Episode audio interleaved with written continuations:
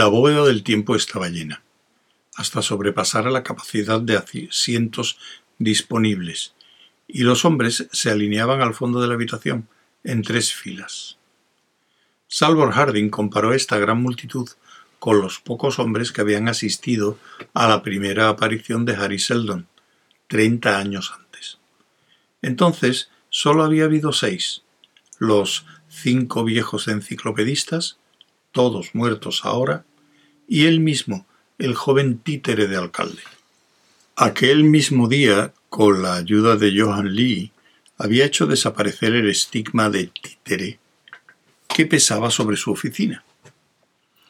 Ahora era muy distinto, distinto en todos los aspectos.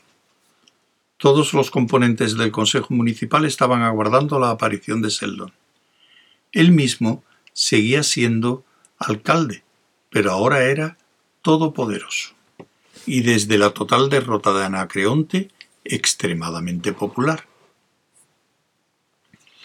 Cuando regresó de Anacreonte con la noticia de la muerte de Guienis y el nuevo tratado firmado por el tembloroso Leopold, fue recibido con un voto de confianza de vociferante unanimidad.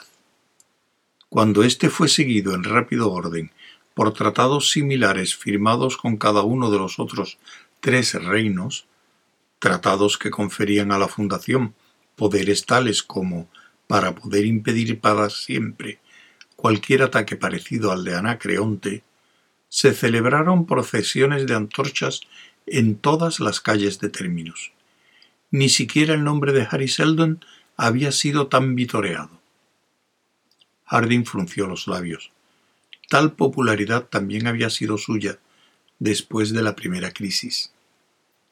Al otro lado de la habitación, Seth Sermack y Louis Bort estaban enzarzados en una animada discusión, y los recientes sucesos no habían parecido afectarles en absoluto.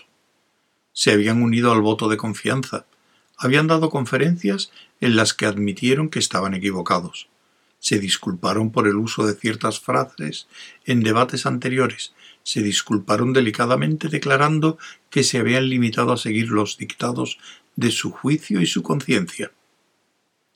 E inmediatamente desencadenaron una nueva campaña activista. Johan Lee tocó la manga de Harding y señaló significativamente su reloj. Harding alzó la mirada. ¿Qué hay, Lee? ¿Aún está irritado? ¿Qué ocurre ahora? Tiene que aparecer dentro de cinco minutos, ¿no? Supongo que sí. La última vez apareció a mediodía. ¿Y si ahora no lo hace? ¿Es que piensa amargarme toda la vida con sus preocupaciones? Si no aparece, ¿no aparecerá? Lee frunció el ceño y movió lentamente la cabeza. Si esto fracasa, nos veremos en otro lío.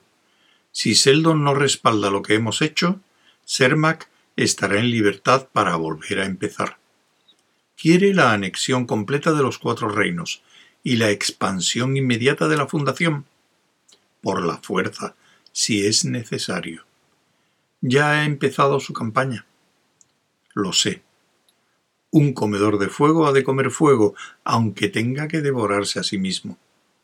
Y usted, Lee, tiene que preocuparse, aunque para esto haya que matarse para inventar algún motivo de preocupación. Lee hubiera contestado, pero perdió el aliento en aquel mismo instante, cuando las luces se hicieron amarillentas y se apagaron. Alzó un brazo para señalar hacia el cubículo de vidrio que ocupaba la mitad de la habitación, y después se desplomó en una silla con un suspiro. El mismo Harding se enderezó al ver a la figura que ahora llenaba el cubículo, una figura en una silla de ruedas. Solo él, entre todos los presentes, recordaba el día, hacía varias décadas, en que la imagen había aparecido por primera vez. Entonces él era joven y aquella anciana. Desde entonces La figura no había envejecido ni un solo día, pero él se había hecho viejo. La imagen dirigió la vista hacia adelante, mientras sus manos sostenían un libro en el regazo. Dijo, Soy Harry Seldon. La voz era vieja y suave. En la habitación reinó un silencio absoluto, y Harry Seldon continuó. Esta es la segunda vez que estoy aquí.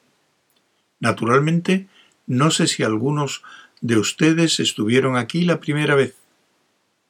De hecho, no tengo forma de saber, por el sentido de la percepción, si hay alguna persona aquí, pero eso no importa. Si la segunda crisis se ha solucionado satisfactoriamente, deben estar aquí. No hay salida posible. Si no están aquí, es que la segunda crisis ha sido demasiado para ustedes. Sin embargo, lo dudo, sonrió atractivamente, pues mis cifras revelan un 98,4% de probabilidades de que no hayan desviaciones significativas en el plan en los primeros 80 años. Según nuestros cálculos, han llegado ahora a la dominación de los reinos bárbaros que rodean la Fundación. Del mismo modo que en la primera crisis emplearon el equilibrio de poder para remontarla, en la segunda han obtenido la dominación mediante el uso del poder espiritual contra el temporal.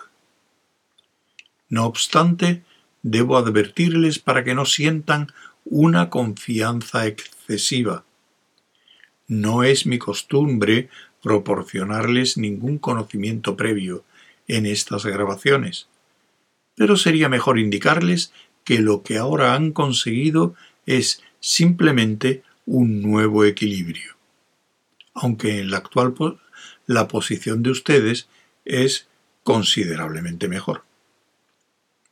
El poder espiritual, aunque es suficiente para protegerse de los ataques del temporal, no es suficiente para atacar a su vez.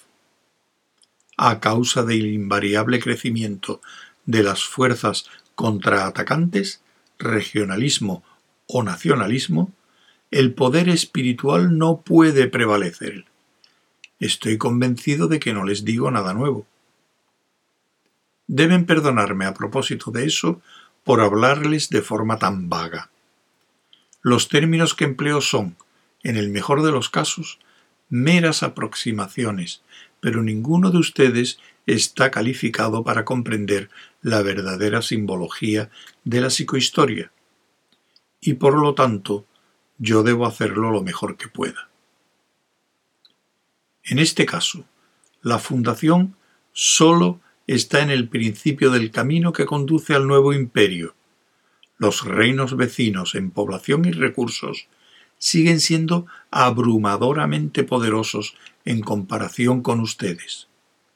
Fuera de ellos reina la vasta y enmarañada jungla de la barbarie, que se extiende por toda la amplia extensión de la galaxia. Dentro de este anillo aún hay lo que queda del imperio galáctico, y esto, aunque debilitado y en decadencia, es aún incomparablemente poderoso. En este punto, Harry Seldon alzó el libro y lo abrió. Su rostro adquirió una expresión solemne. Y no olviden que se estableció otra fundación hace ochenta años, una fundación en el otro extremo de la galaxia, en el extremo de las estrellas. Siempre estarán allí, atentos y alertas. Caballeros, ante ustedes hay 920 años del plan. El problema es suyo. Afróntenlo.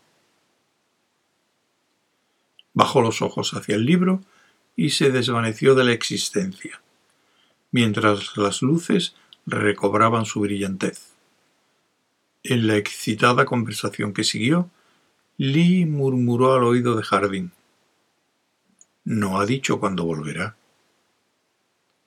Harding contestó Lo sé, pero espero que no vuelva hasta que usted y yo estemos segura y cómodamente muertos.